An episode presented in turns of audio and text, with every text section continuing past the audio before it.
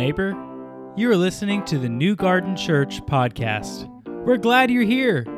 This year, we are walking through the whole Bible together as a church family, day by day and week by week. We're meeting online right now, but we normally meet at 10 a.m. at DuPont Tyler Middle School in Hermitage, Tennessee. You can catch our weekly gatherings live by checking out our website at www.newgarden.church/online. We would love to hear from you.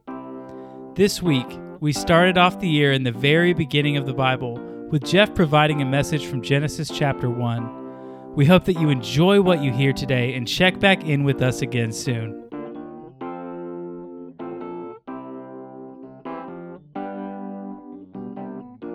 We are starting something new today in a year long sermon series called Long Story Short. Technically, it's an old thing because we're just reading the Bible. Hopefully, we've all done that before, right?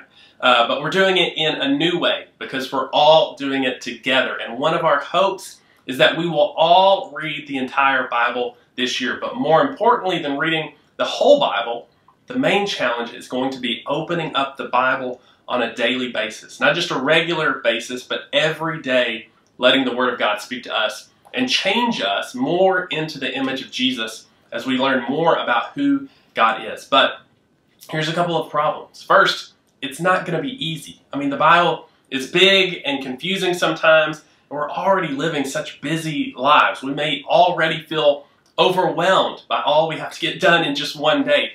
How are we going to add one more thing? But let me give you a word of advice. There are certain things you already do every day that have turned into habits that if you forgot or you weren't able to do, it would throw your whole day off, like brushing your teeth or eating breakfast, taking a shower, reading the paper, checking your Twitter or Facebook feeds. Like we already have these habits that we're committed to. And if one of them doesn't happen, it feels like we've missed out on something. So, what if we committed to reading the Bible as a daily habit? What if we needed it like we need breakfast? That's the goal this year. But the other problem is we we can't read it for you. Like, we're going to talk about the Bible on Sundays, and that's great, but you can't survive just eating one meal a week. That's why we've uploaded the website with resources like the reading plans, reading guides, uh, the YouVersion app, the Facebook group, videos, much more to come to help you succeed in this. We want you to succeed. And if you are just starting today, we're going to go ahead and hit the reset button and say, nobody is behind. Uh, we just get to read a few extra chapters today so that we can all be on the same page tomorrow. So, who's ready? Are you ready? Now, this is really hard over the internet, but I imagine you are cheering and standing on your couch and clapping and throwing up your rock fist. So, with that excitement in mind, should we start? Yes, okay. Where should we start? Where should we begin this journey?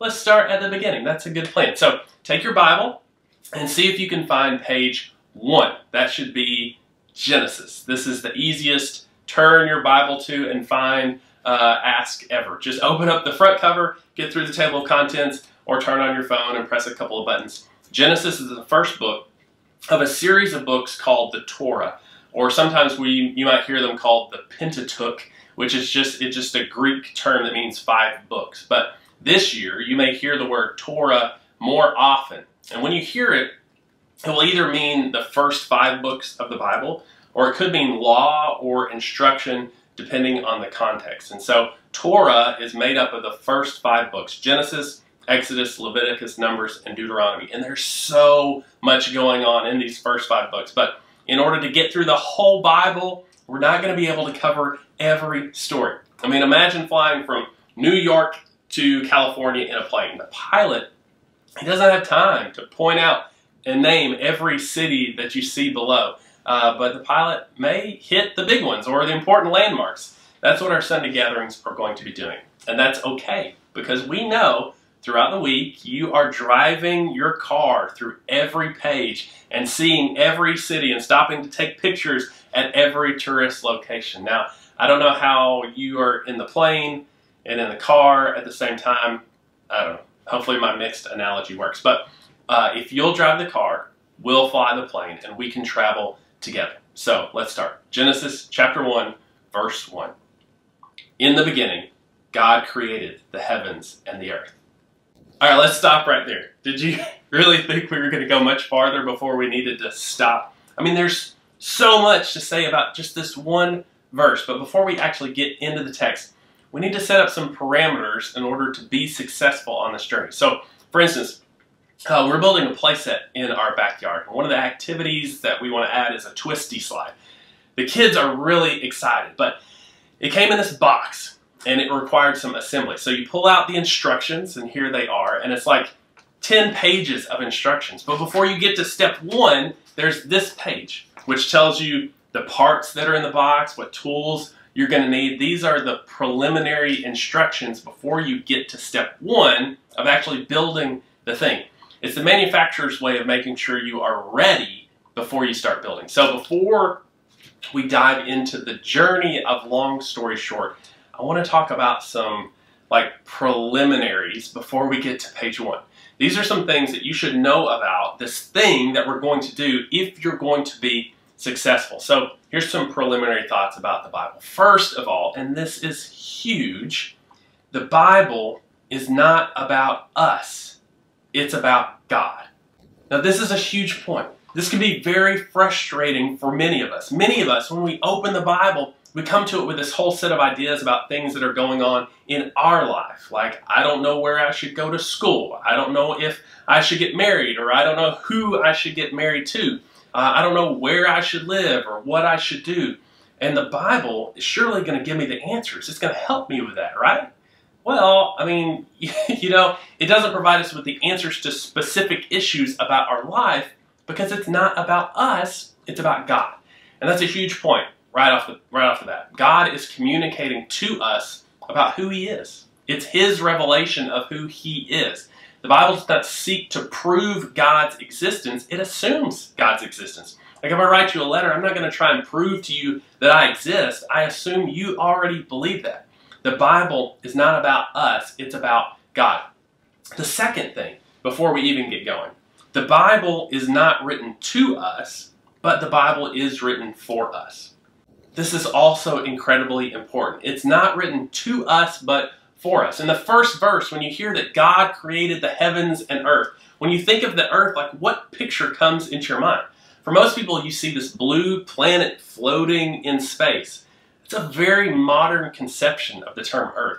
The people that this was written to, when you said the word earth, they didn't think of some planet. The people who originally received this, the people to whom this was written, they were raised in what country? They were raised in Egypt. They had just come out of Egypt. Now, the Torah is going to make that clear as we read the story and go through it. Uh, but when they heard the word earth, they had the landscape of Egypt in mind. Like, that's the earth. It's not this sphere with clouds and all this kind of thing. That's a 21st century understanding. The Bible is not written to 21st century people. It's written for us, but it's not written to us. Now, this is a huge statement. So, as we read the Bible, we're going to read all kinds of things. And the first thing we need to do is say, okay, whoa, whoa, pause. Who is this written to? Okay, how would they have understood that? We start there and then we move to, okay, now what does it have to say to us today? I'm not trying to read things into the Bible, I'm actually trying to be fair to the Bible and let the text speak for itself. The third point the Bible is meant to be taken at face value. This means the Bible is an ancient text that is trying to communicate things. But the way it speaks is not based on the language and context of 2021 America. God is trying to communicate things about Himself to us. And He means for us to understand. He's, he's just trying to communicate, and He means for us to understand what He's saying. Like, what do I mean by face value? If I said, hey, outside it's raining cats and dogs, I mean for you to take me at face value. And what does that mean? It means it's raining really hard. You should probably get a raincoat or get an umbrella or something like that. I don't mean for you to take me literally. Like if you take me literally, you'd go outside and like catch a pet, a new dog, a new cat. No, I mean for you to take me at face value. Like get something on, be prepared. It's raining really hard. Face value means that I try to understand the culture. I understand the way that language is used. So the text will say things that are literally not true, just like cats and dogs, because the Bible is meant to be taken at face value. So if we understand and accept these up front, The Bible is not about us, it's about God. The Bible is not written to us, but for us. And we're in a different set of people and a different time, and the Bible is meant to be taken at face value. This will help us a ton as we're trying to understand what the text is actually trying to communicate to us. So, with this framework in mind, are you ready to read the first chapter? Okay, long story short, here we go Genesis chapter 1. In the beginning, God created the heavens and the earth. And the earth was formless and desolate emptiness, and darkness was over the surface of the deep. And the Spirit of God was hovering over the surface of the waters. Then God said, Let there be light. And there was light. And God saw that the light was good, and God separated the light from the darkness. God called the light day, and the darkness he called night. And there was evening, and there was morning, first day. Then God said, Let there be an expanse in the midst of the waters, and let it separate the waters from the waters. God made the expanse and separated the waters that were below the expanse from the waters that were above the expanse. And it was so. God called the expanse heaven. And there was evening and there was morning, a second day. Then God said, Let the waters below the heavens be gathered into one place, and let the dry land appear. And it was so. And God called the dry land earth, and the gathering of the waters he called seas. And God saw that it was good. Then God said, Let the earth sprout vegetation, plants yielding seed, and fruit trees on the earth bearing fruit according to their kind, with seed in them. And it was so. The earth produced vegetation, plants yielding seed according to their kind, and trees bearing fruit with seed in them according to their kind. And God saw that it was good. And there was evening, and there was morning, a third day. Then God said, Let there be lights in the expanse of the heavens to separate the day from the night. And they shall serve as signs, and for seasons, and for days and years. And they shall serve as lights in the expanse of the heavens to give light on the earth. And it was so. God made the two great lights, the greater light to govern the day, the lesser light to govern the night. He made the stars also. God placed them in the expanse of the heavens to give light on the earth, and to govern the day and the night, and to separate the light from the darkness. And God saw that it was good. And there was evening, and there was morning, a fourth day.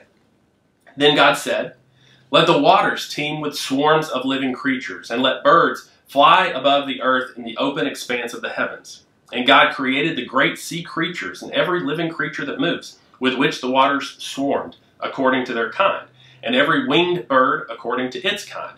And God saw that it was good. God blessed them, saying, Be fruitful and multiply, and fill the waters and the seas, and let birds multiply on the earth. And there was evening, and there was morning, a fifth day.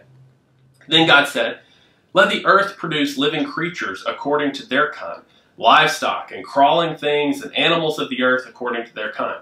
And it was so. God made the animals of the earth according to their kind, and the livestock according to their kind, and everything that crawls on the ground according to its kind. And God saw that it was good. Then God said, Let us make mankind in our image, according to our likeness, and let them rule over the fish of the sea, and over the birds of the sky, and over the livestock, and over all the earth and over every crawling thing that crawls on the earth. So God created man in his own image. In the image of God, he created him. Male and female, he created them.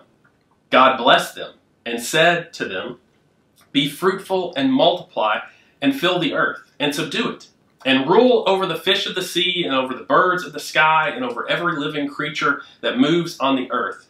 Then God said, Behold, I have given you every plant yielding seed that is on the surface of all the earth, and every tree which has fruit yielding seed. It shall be food for you.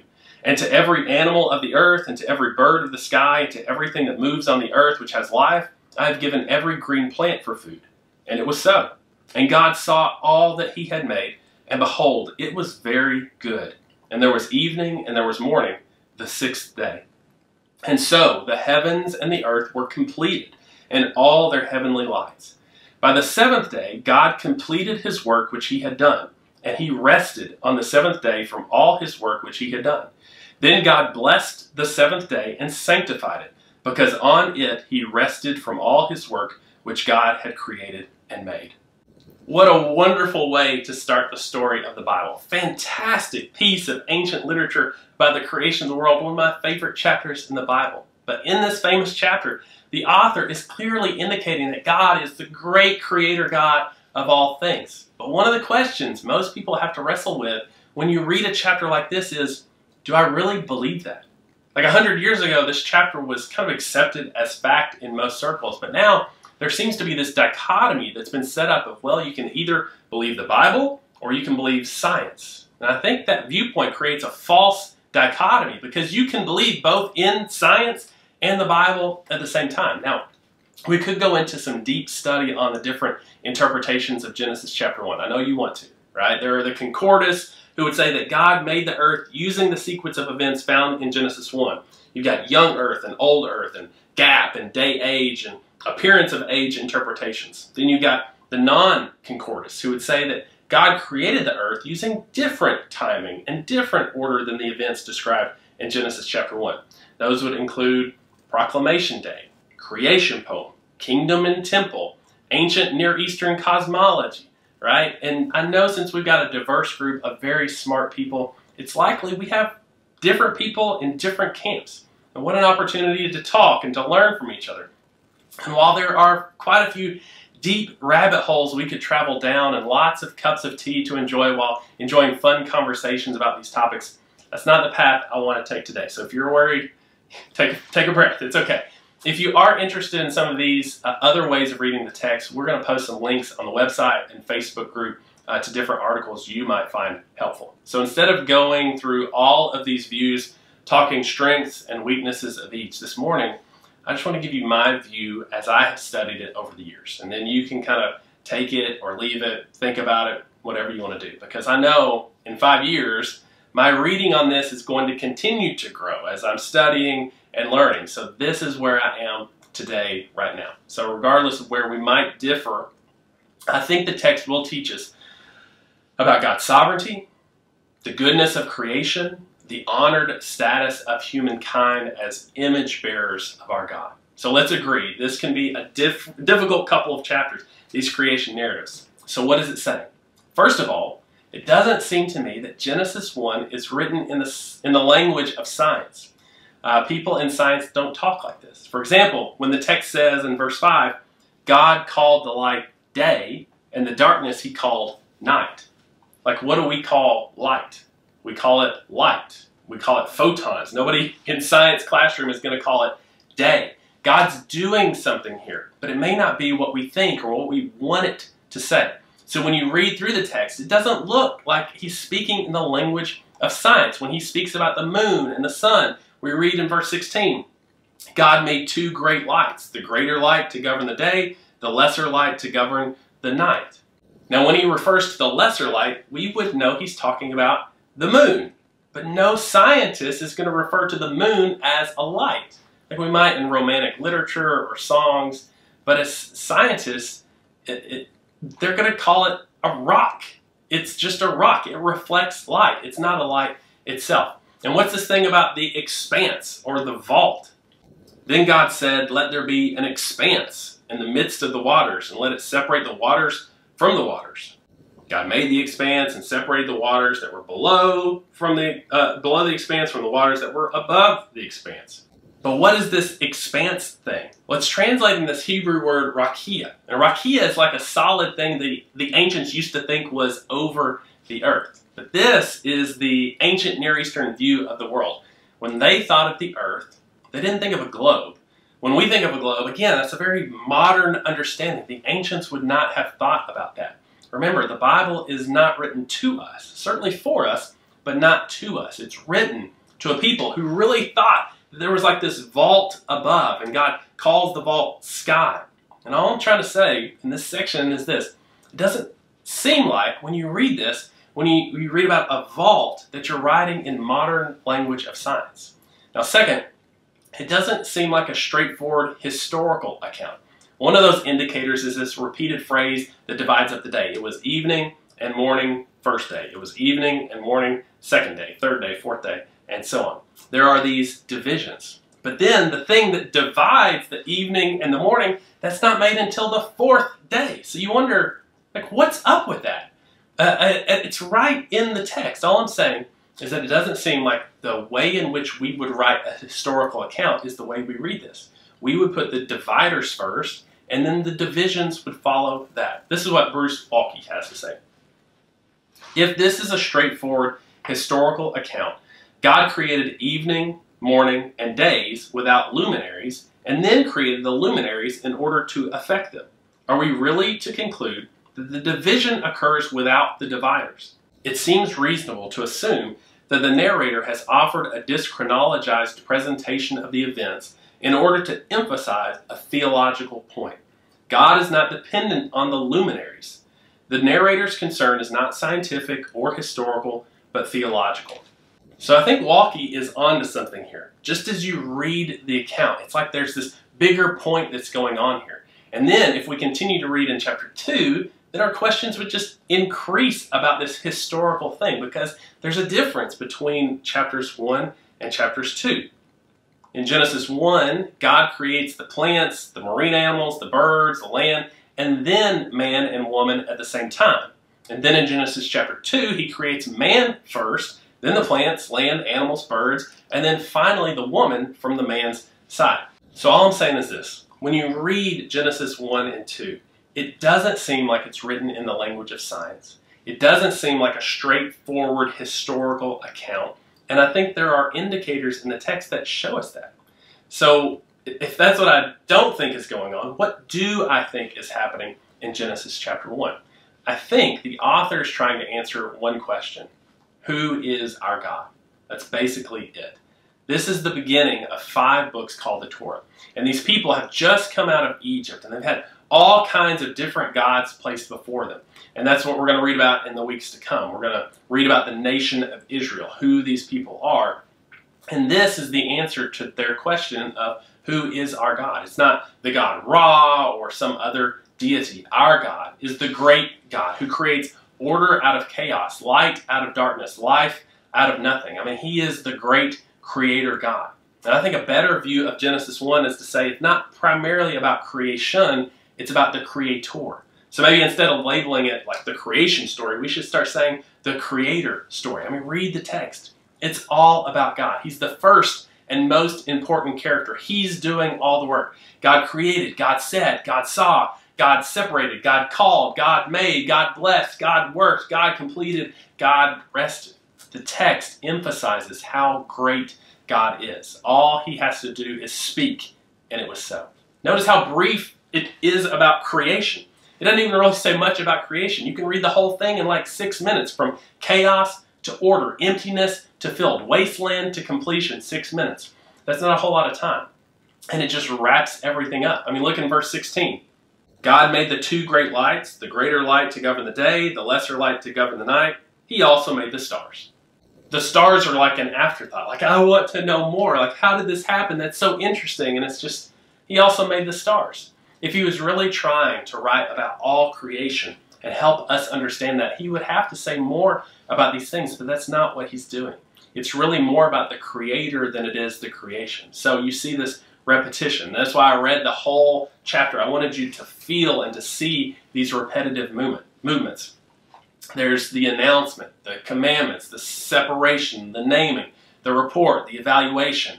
Now, in other ancient Near Eastern creation stories, there's usually a conflict between the gods and some great battle ensues and creation is birthed out of that. But Yahweh, He just says something, and it was so. God creates order out of chaos. He moves into the sphere and he speaks and things take place. That's who our God is. And the author is trying to answer that question of who is our God. What I think is taking place in Genesis 1 is more about functional origins rather than material origins. It's trying to answer how our life is ordered, like the weather and time and like the daily things we go through. He's answering the question according to the way the ancient people would have thought. Now, I know this is tough, so let's use an illustration. This is a picture of our house. This is straight off of Zillow. This is the first picture we saw of our house when we started looking around. Now, I could tell you two stories about this picture. I could tell you a story about the origin of my house in a material way.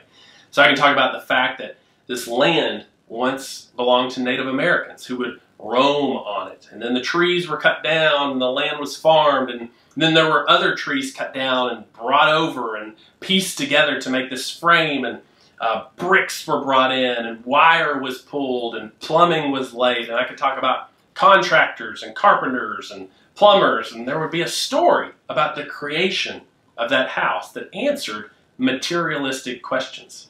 Or I could tell you a story about the creation of our home. It, is it a house story or is it a home story that I'm going to tell you? It's a home story.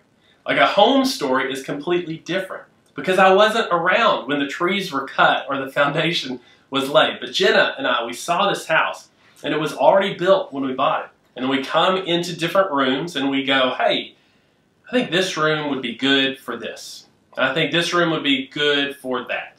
So Jenna would say, this should be a bedroom. And it was so. You know, we put a bed in it, and it was so. And we would go in here, and I'd say, this should be a playroom. And we put toys in it, and it was so. And when we first walked in for the first time, this house was tohu vavohu. It was wild and waste, formless and empty. The paint was not good. The smell was not good. The former owners were grandparents who loved their family so much. They hung up thousands of pictures on the wall with these straight pins, and they were so kind to leave them when they moved out. So the environment we started with was chaos, darkness over the surface of the whole thing. And then we came in and we name and we separate bed in this room. We don't put a bed in the playroom, that would be bad. We separate one room for the, uh, from the other and we fill each room to bring it function. We name it. We're creating a home. What I'm saying is, it seems to me, and I could be wrong, but it seems to me Genesis 1, if you follow the text, is a home story. Because the emphasis is on all the naming and separating and filling. When you read through the text, you get this impression of ordered function. First day is time. Second day is the sky, the place for weather. The third day is food. Fourth day, lights are put in the sky. Fifth day, water is filled with creatures and the sky with birds. The sixth day, land produces living creatures and humans are made in the image of God. And the seventh day, God rests. Now I look at this and I think, what do most people talk about all the time? Whether you live in our culture or some ancient Near Eastern culture, most people talk about the weather. Like, how's the weather? Most people talk about what we're going to eat today. Where are we going for lunch? Most people talk about time. What are we going to do today? These are the things people talk about. And where did all this come from? God. God creates all those things. This is the fabric of our life. And I think Genesis 1 is a home story. Like, where do we get the weather? We got it from God. Where do we get food? We got it from God. Where do we get this call of work and responsibility in our life? It's the image of God in you. Now, could God make the material universe out of nothing? Absolutely. And I think John chapter 1 and Colossians chapter 1 actually says that. But that's not the story in Genesis 1. Because in Genesis 1, like the very second verse, the earth is there. It's already there. It's formless and empty. And we think, well, that's not a good place for humans to live. It has no order. And so God brings order out of the chaos. It's a home story. And then as we read through Genesis 1, we come to the end, the climax of it all. And sometimes it's the part we just skip over. It's this part about God resting. Did you notice it at the end of the narrative? And God saw all that he had made, and behold, it was very good. And there was evening and there was morning, the sixth day. And so the heavens and the earth were completed, and all their heavenly lights. By the seventh day, God completed his work which he had done, and he rested on the seventh day from all his work which he had done. Then God blessed the seventh day and sanctified it, because on it he rested from all his work which God had created and made. Now we read that in our culture and go, wow, I guess he was tired. No, like read the Bible. God doesn't get tired. That's not what's taking place there. In the ancient world, if you read about a deity resting, deities only rested in one place, the temple. God is building a temple. He's building a temple. Now it's very interesting in Revelation chapter 22. You get to the very end of the Bible. We're set to read that on New Year's Eve, like a year from now. But here's a preview. It's the whole temple again. The whole cosmos is his temple. And he's sitting in the very center of it. And here, he's resting in the world. That, mean he, that means he is in control. Now, I know the idea of this being a home story and not a house story may be new for some of us, and it's not the picture I was given growing up in church. And you may be thinking, man, 2020 did a number on Jeff. He's been locked up at home too long. He's reading too many books. Like, there's no temple. I don't see that here. Here's the difficulty we talked about at the beginning. The Bible is not written to us, it's written for us, not to us. And I'm saying the people in this culture, all of these words would signal to them something about a deity and a temple. But what does divine rest entail? Well, most of us think of rest as disengagement from the cares, worries, and tasks of life. What comes to mind is like sleeping in or taking an afternoon nap. But in the ancient world, rest is what results when a crisis has been resolved or when stability has been achieved, when things have settled down.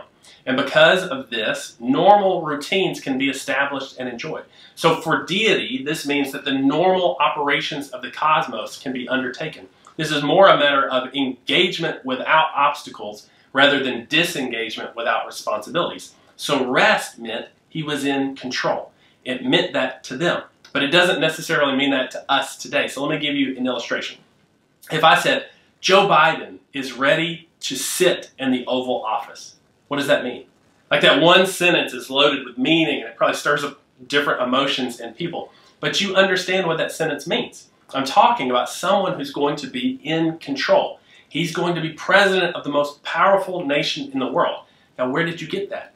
It's from those words. He's going to sit in the Oval Office. You get it because those words are loaded with meaning in our culture. But what about like 2,000 years from now? Somebody digs up some newspaper news article about the Oval Office. They'd say, well, I guess that's just somebody sitting down in a room that was kind of not round. And some historian would have to come along and say, no, no, no, no, like that's not what this is about. The Oval Office meant the United States, this like position of power. In that day, they're talking about the White House. They're talking about presidential power. You sit in the Oval Office, it means you're in control. When you rest in a temple, it means you're in control. It doesn't mean that to us, but it meant that in that culture. That's exactly what it meant. God has created everything to be his temple, and he is in the very center of his temple. And he's created human beings to be like priests and priestess for him to serve him in that temple. And he's going to give them instructions about what to do to have harmony in this whole temple because it's all about God. And he's the center of all things. This is what I'm saying. This is my view that these narratives are not a dialogue with scientific ideas about materialistic origins. We might want them to be, but I don't think that's what's going on here. They're a dialogue with Egyptian, Babylonian, Canaanite ideas about the functional origins of our lives. This chapter is answering these questions. Where did time and weather and food come from? Why are we here? Who is our God?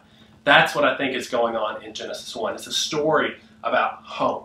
And when we think of Genesis 1 as an account of material origins or a house story, creation becomes an action that's in the past, that's over and done with. God made objects and now the cosmos exists materially. But viewing Genesis 1 as an account of functional origins or a home story offers more opportunity for understanding that God's creative work continues on even into today. This is the beginning of a long story, but it starts with God. We live in a world that is a mess, and we're going to see that in the story too. But it focuses on a God who is extremely powerful, who creates light out of darkness, who brings life out of death, who brings good out of evil. He is amazing. And as we read this book this year, every day we're going to be encouraged by this God because this God loves us. That's it for today. Thank you for joining us on our journey through the Bible this year, and we hope that you will join us again next week.